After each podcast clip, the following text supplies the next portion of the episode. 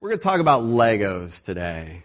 Because as a parent of four kids after Christmas, I've got Legos on the brain. I've got Legos embedded in my feet. I've got Legos all over my house. It's everywhere. How many of you like Legos? Worked with Legos? Yes. Legos, Legos everywhere. I can't believe how expensive they've gotten. They're a good gift for a relative to buy for your kids, so that's what we did. But my three oldest kids, uh, Lindsay's 12 and Ethan is 10 and Gibson's 6, they all got Lego sets. And I would say maybe three hours of Christmas was them just all in their rooms doing their Legos. It was awesome. So we had a very Lego Christmas. But I do want to talk about Legos today. I'm, I'm not trying to sell them. But I want to talk about life kind of like Legos. Because I think often life is, is like we're just bombarded with all these pieces, these moments of our day to day lives, these events, these happy occasions, these sad occasions, these tragedies, this news from around the world, and it's just constantly bombarding us like, like somebody's just dumping Legos upon Lego upon Lego, and we're going, what do I do with all of this? If you've ever put together a Lego set, you know when you, when you open up the manual, if you just sort of flip through, it's a bit overwhelming, especially if it's something as big as this castle. I mean, that's really intricate. And you work and you work and you try to follow along and you try to put it all together and, and you're on step three and you do stuff, something on step three that when you get to step 3000, you realize you used the wrong piece in step three and you need it now. And you're going, I don't have it now, so I've got to take apart all of that stuff to get that piece and put it in the right place. I think sometimes life can be like that. We're, we're just overwhelmed by these things that are coming at us. And my goal this morning is to hopefully provide some scriptural, biblical perspective going into the new year. I want to give you some, some perspective to help you face 2016. And the way we're going to do that is we're going to walk through Scripture from Genesis to Revelation and talk about the big picture of Scripture. Because I know, because I'm in it too, life can be overwhelming. The day to day things, just the normal stuff can be overwhelming, let alone the things that come along that we're not prepared for. But it's interesting, when, when you open up a Lego set, if you've never done this, it's not just a pile of pieces. It's not like it's just all thrown into the box and there's a picture on the front. It's not like a puzzle where you just have to, you know, deal with it and find all the pieces. They separate it into bags and each bag is numbered. Here's bag number one. And this is the first group of Legos you're going to deal with. And you have instructions just for bag number one. Here's bag number two. And so these big complex things are broken down into major components. So we're going to walk through scripture from Genesis to Revelation. So grab a Bible if you don't have a Bible, there's one in the pew in front of you. And as I've said before, if you really don't have a Bible at all, feel free to steal ours. It's our gift to you. But we're going to walk through quickly, hitting a couple high points, kind of these major components. I want to give you these groups of Lego pieces, if you would, ways to look at Scripture. We're going to trace three themes as we walk through kind of key areas of Scripture. And the three things we're going to look at is that the big picture of Scripture is for God's presence to be with God's people, living God's plan. God's presence to be with God's people, living God's plan. Now that may not seem like too big of a deal to you. But this is the reason we were created. It's the reason we exist. It's the point of everything in the world. And so the more we can understand why we're here on this earth and why the earth is even here at all, the more we can walk and trust what God is doing in this world. And all that leads to worship and it leads to a life of overflowing ministry as we walk trusting who God is and what He's doing. So we're going to trace the big picture of Scripture, these, these big major components that will help us as we are bombarded with all these Lego pieces of our day-to-day life to help us know where to put them. How to put them together in a way that makes sense. So we're going to start in Genesis chapter 1. Recently here at Orchard, we finished up a study on Genesis, the first 22 chapters or so. So I'm not going to cover it too much in depth. But if you're going to talk about the big picture of Scripture, you better start at the beginning, right? In the beginning, Genesis 1 1. In the beginning, God created the heavens and the earth. Everything was created by God. And then he created this garden. At the end of all the days of creation, he, he creates man and he puts him in this garden. And in that garden, he meets with him. In chapter 3, we see that God is walking in the garden in the cool of the day. And there's this theme throughout scripture of God wanting to be with his people and his people to be with him right there in his presence, unashamed, unafraid. It was his point and his plan for us. But then, of course, Genesis 3 comes into the picture. And Adam and Eve took this plan, this purpose, all these incredible gifts, everything that God had given them, and they said, God, thanks, but no thanks. We, we've got our own way. This is great, but we've got it from here. We're going to do our own thing. And they did what God had told them not to do. And by doing that, it wasn't just breaking a rule. It wasn't just a mistake. It was a rebellion. It was saying to the king, get off your throne. We're going to sit there. We know what's right. We know what's wrong. We've got it from here. All of the rest of Scripture is the story, the big picture of God dealing with our sin and our rebellion.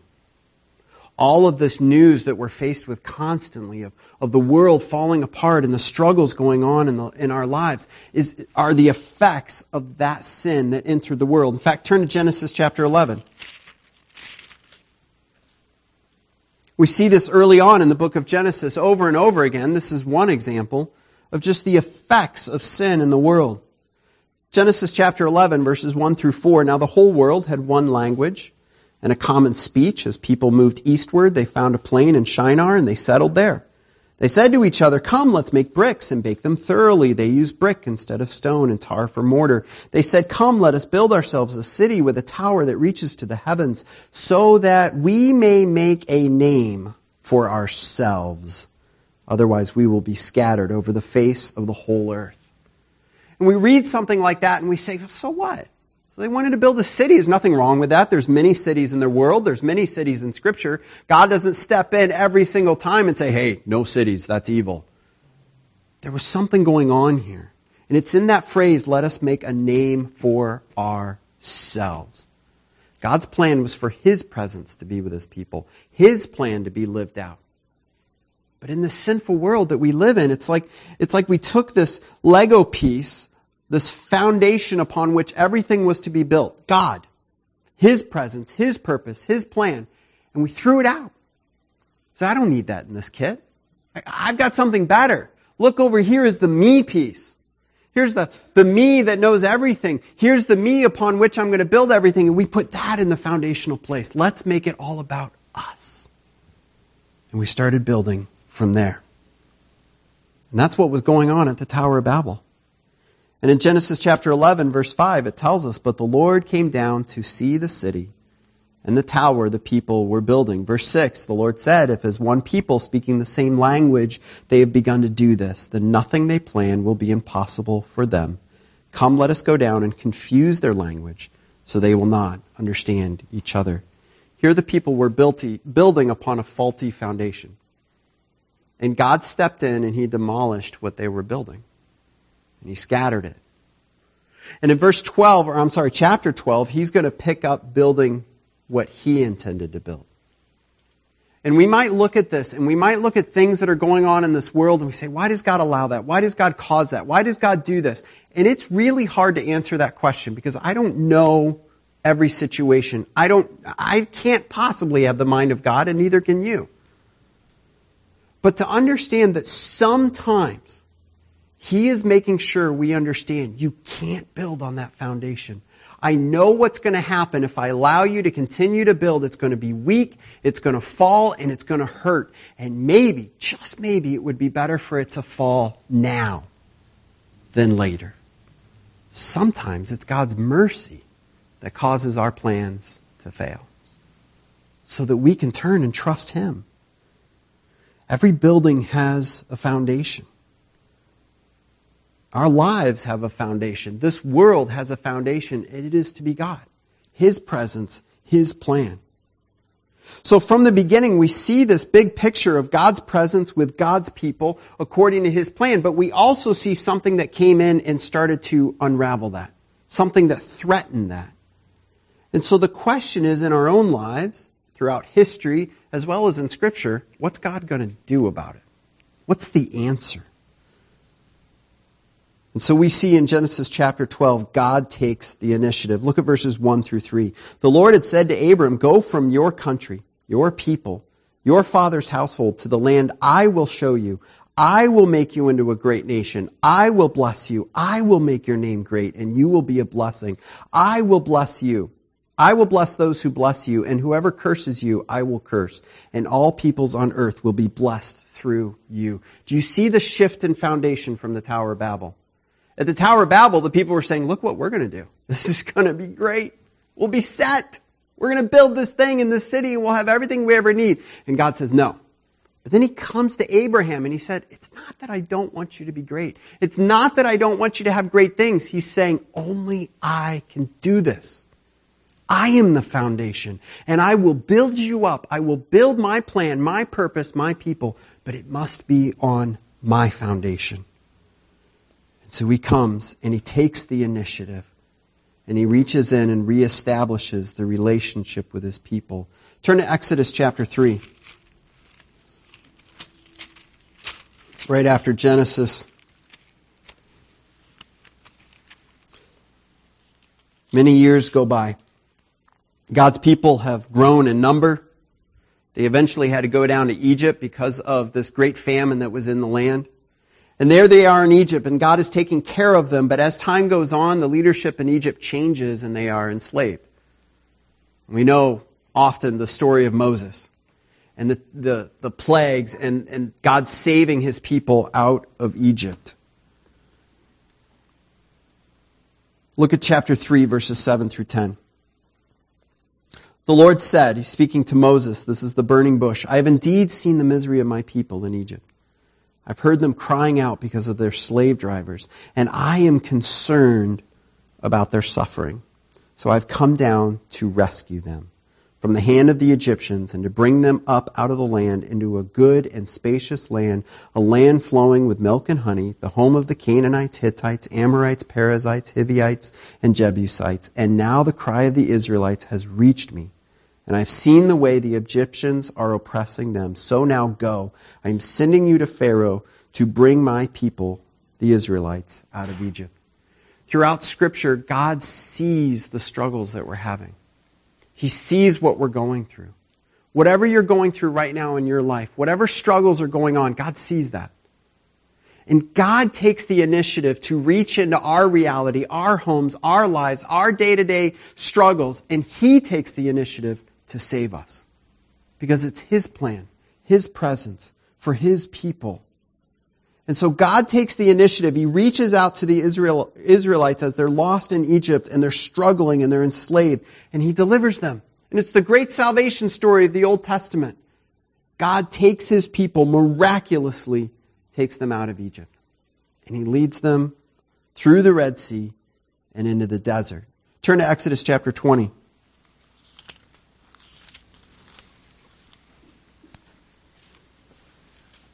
In Exodus chapter 20, a dialogue begins between God and his people. And it's this idea that God says, I've saved you now. Now let's talk about what this relationship is going to look like. And in chapter 20, verses 1 and 2, he says, at the beginning of the Ten Commandments, before he gives the Ten Commandments, says, And God spoke all these words, I am the Lord your God who brought you out of Egypt, out of the land of slavery. And then he goes into the Ten Commandments. I think in this day and age we have lost the idea that the commands of God are always based on the salvation of God. The commands of God are always based on God's salvation. Salvation doesn't come from commands. Commands come from salvation. It's God saying, you are my people. I am putting pre- my presence among you. I have saved you. Therefore, you are to be different than anybody else. You are my people. My presence is living among you. You are to live my plan and my purposes. So let's talk about what that's going to look like. And all of the law, everything from the Old Testament law, flows out of that idea of God saying to the people, I've saved you. You're different. Let me help you to understand what that looks like. The solution to our sin problem is always initiated by God. He works to restore His presence with His people so that we can live His plan. It's not us. We don't go back to God and restore that relationship. We don't fix ourselves up and bring ourselves back to God. He reaches in. He takes the initiative. Even though we go through times of wandering and struggles, God never gives up. And so the Israelites, eventually, through many hardships, are brought to the promised land. And it's like this new beginning. Ah, now you've got what you've always wanted. Isn't this great? It wasn't so great. Because while God protected them, while He brought them in the land, while He promised them and, and took care of them, they continually turned away and struggled. And so we go into the time of the judges, a time of ups and downs, of, of God being faithful and delivering, and them going, oh yes, we worship God, and then they walk away and they struggle and they fall into sin. And I, as hard as that area of Scripture is, I love that it's there. Because I meet people all the time, and I've gone through this in my own life as well, where you're totally on fire for Christ, and then you're gone for a while. And then you're on fire for Christ, and you come back, and then you're gone for a while. And I think this idea in this big picture that God included this in Scripture helps us to understand God's not done with you. He's, he's still reaching out to you. He's still saying, come back. You're never so far gone from God that His initiative to save cannot reach you. And so he keeps on reaching. And we enter this time of, of God's constant care for his people. Turn to Jeremiah chapter 4. Pretty far in the Old Testament, past Psalms and Proverbs and Isaiah. Jeremiah chapter 4.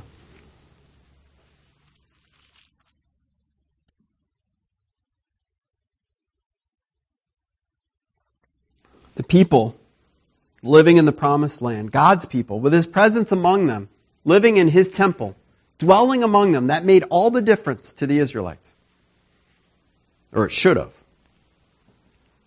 And yet they weren't faithful. And so God sent prophets to call them back, messengers from God saying, This is what God is saying. This is what he wants for you and from you. And in Jeremiah chapter 4, verses 1 and 2, he says to them, If you, Israel, will return, then return to me, declares the Lord. If you put your detestable idols out of my sight and no longer go astray, and if in a truthful, just, and righteous way you swear as surely as the Lord lives, then the nations will invoke blessings by him, and in him they will boast. This is what the Lord says to the people of Judah and Jerusalem. Break up your unplowed ground. Do not sow among thorns. Circumcise yourselves to the Lord. Circumcise your hearts, you people of Judah and inhabitants of Jerusalem, or my wrath will flare up and burn like fire because of the evil you have done. Burn with no one to quench it. This is an important part if we're going to look at the big picture of Scripture. That God's people need to hold on to God as He is holding on to them. I said earlier in the service that idolatry was a major issue, and here God is confronting it head on. Idolatry is shifting worship away from God to anything else. Anything. Doesn't matter how bad, good it is. It is worshiping something that is rightfully belongs to the place of God. And giving that thing authority in your life, giving that thing honor in your life above and beyond God. That's what idolatry is. It's allowing that foundation to be shifted out from underneath us and putting something else in its place. And God comes to his people and he says, You've got to stop. You've got to stop or bad things are going to happen. You've got to stop or I'm going to do what I have to do to bring you back to me and it's going to be hard. But I will do it because I love you. Turn over to Jeremiah chapter 11. Jeremiah chapter 11 starting in verse 9.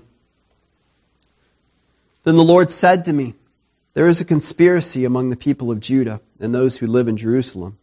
They have returned to the sins of their ancestors who refused to listen to my words.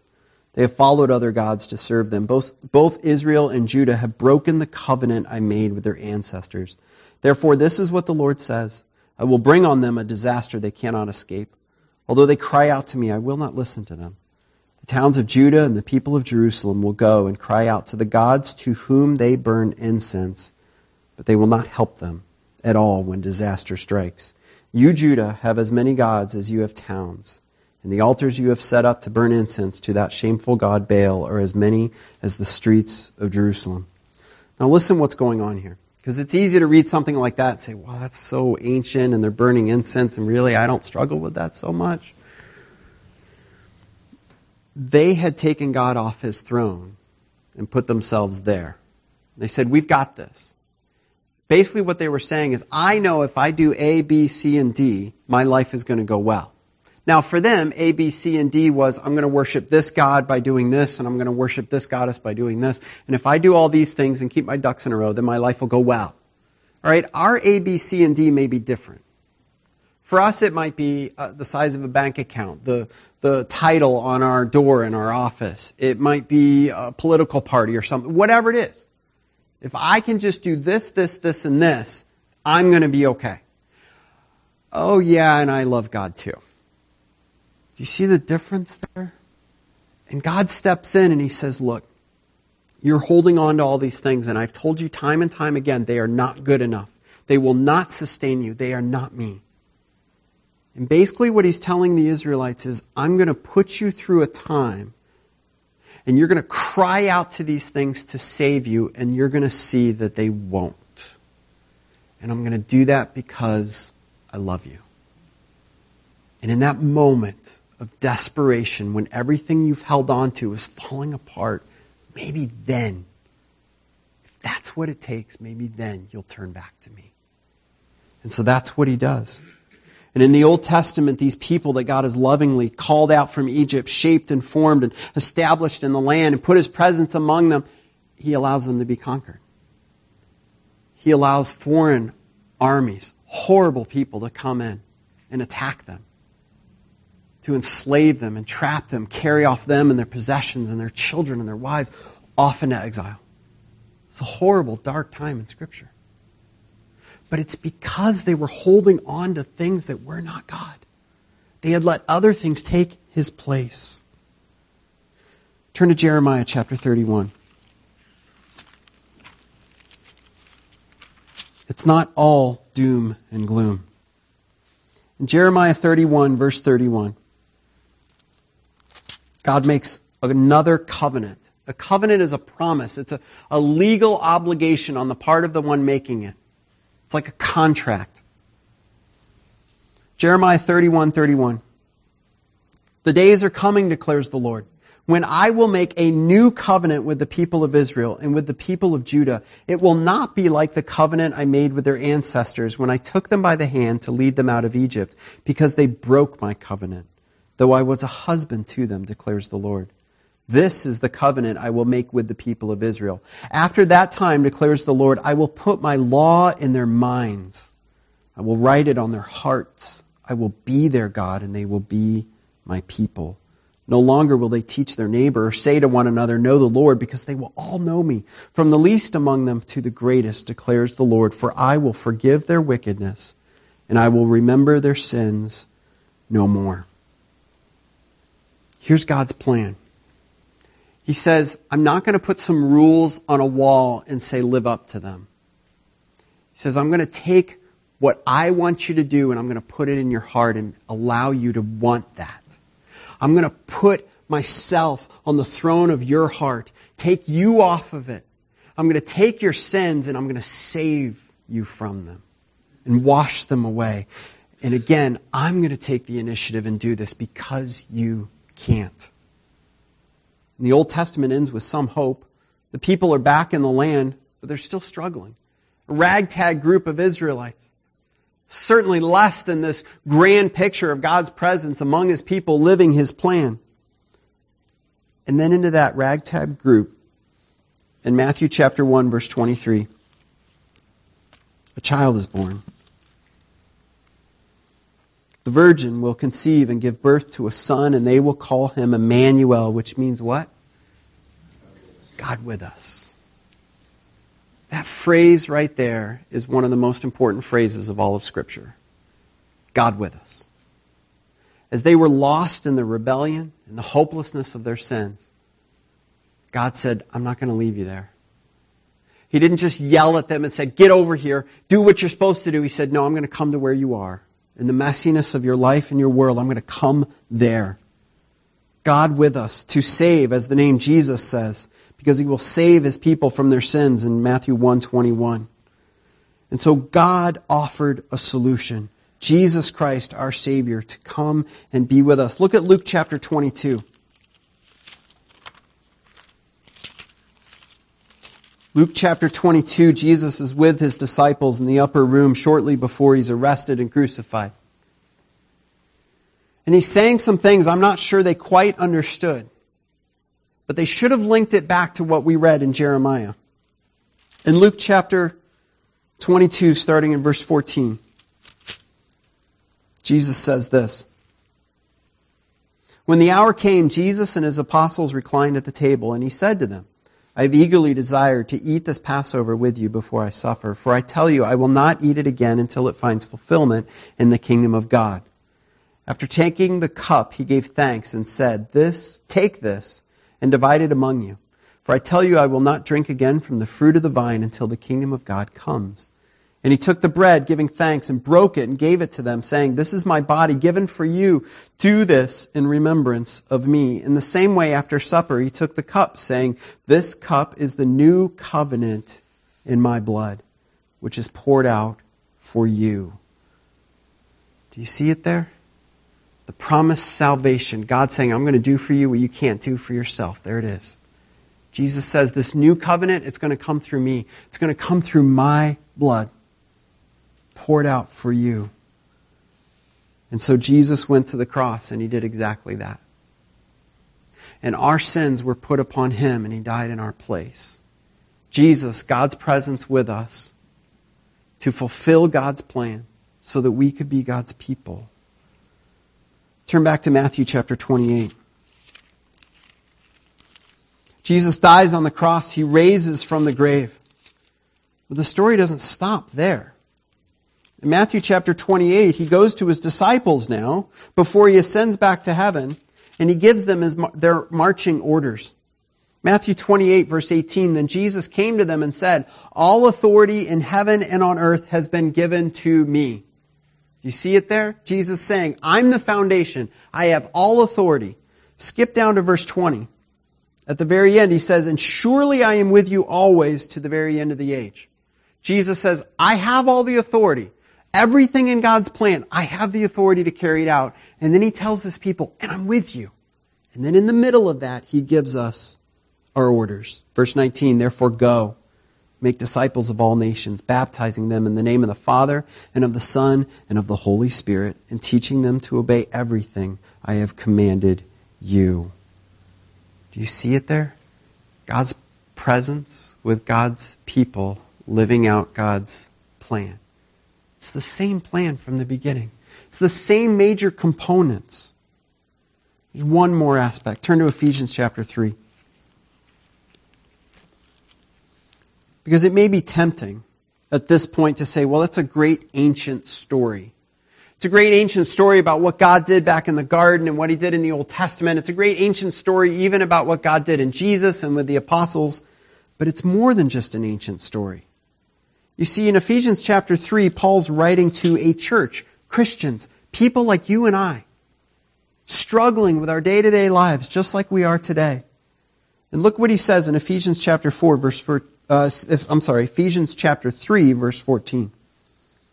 He says, For this reason, he's just talked about everything that God has done in his plan to bring people to Christ. He says, For this reason, I kneel before the Father, from whom every family in heaven and on earth derives its name. I pray that out of his glorious riches he may strengthen you with power through his spirit in your inner being. You see the presence of God there? So that Christ may dwell in your hearts through faith. Again, the presence of God.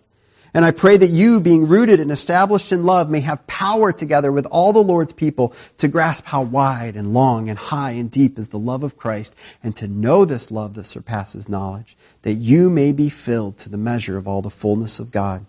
Now to him who is able to do immeasurably more than all we ask or imagine, according to his power that is at work within us, to him be glory in the church and in Christ Jesus throughout all generations forever and ever.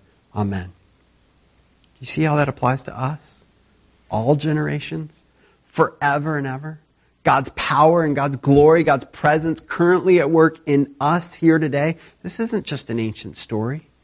It's a story that is continued on today. It's the big picture of God's plan in our lives. And then finally, turn to Revelation chapter 21.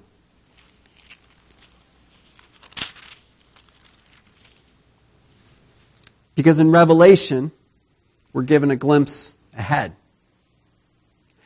And that which was started in the Garden of Eden, of God being with His people perfectly forever, is fulfilled in Revelation 21. Then I saw a new heaven and a new earth. For the first heaven and the first earth had passed away, and there was no longer any sea. I saw the holy city, the new Jerusalem, coming down out of heaven from God, prepared as a bride beautifully dressed for her husband. And I heard a loud voice from the throne saying, Look, God's dwelling place is now among his people, and he will dwell with them. They will be his people, and God himself will be with them and be their God. He will wipe away every tear from their eyes. There will be no more death or mourning or crying or pain, for the old order of things has passed away. This is the story that you and I are living in. So as we turn and we think about us, we think about our lives and the craziness of, of all these things bombarding us, we need to ask ourselves, do we have God as our foundation? Are we trusting in Him, His plan, His purpose? Or are we trying to do it ourselves? Then we need to know the big picture of Scripture. We need to dig into this together to say, God, show me what your plan is. Show me more about your purpose. Show me who you are and what you've done for me through Jesus Christ. Because the picture of who God is and what he's doing gets bigger and bigger the more we study it, not smaller. It's a huge, grand plan of what God can do in your life. And then we need to live out that picture. We need to say it's not just a Sunday school thing. It's not just a Sunday morning, oh yes, I believe in this. It's I'm living that story. God's presence with God's people to live out God's purposes. I'm going to live that in my life. I got to tell you, there's two things I hope for us as a church in 2016. I hope we can continue to grow deeper in our relationship with God. I'm always amazed at the number of people in Bible study, the number of people in small groups. I want to see that continue. I hope that we can maybe establish a midweek uh, like Wednesday nights where not only do we have a men's group and a women's group like we have now, but many different options. And something for the kids that we can all grow and grow deeper in our understanding of who God is and what He's doing.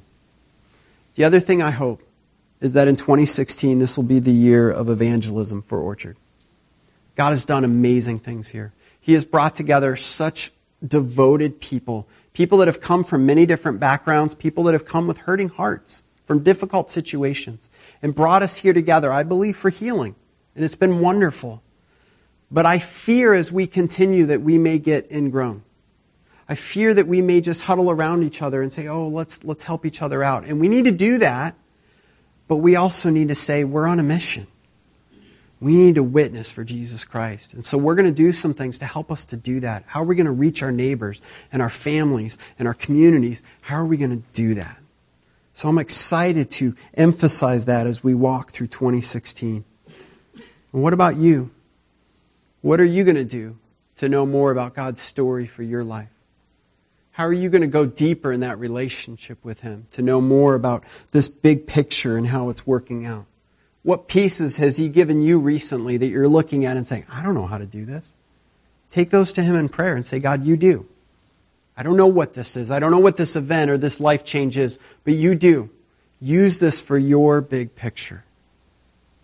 Let's pray. Heavenly Father, you are so great. And God, you have a plan from beginning to end. The Bible's not a collection of random stories, and we are not a collection of random stories. We are a collection of your story. And so as we know your story from Scripture, may we then trust and have faith to live that out in our lives. May we understand Jesus as the culmination of that story upon which it all turns and it all hinges, the very foundation of our faith, that your presence through Jesus Christ, your Son, could be with us, could save us from our sins so that we could be in your presence and have your presence with us. And so that you could live out your plan and work out your plan in our lives. And God, this world desperately needs to see people living that. Because they need Jesus Christ. They need to understand there really is a purpose. There really is a plan, and it is wonderful. It's the thing for which we were created. And it's in the name of Jesus we pray. Amen.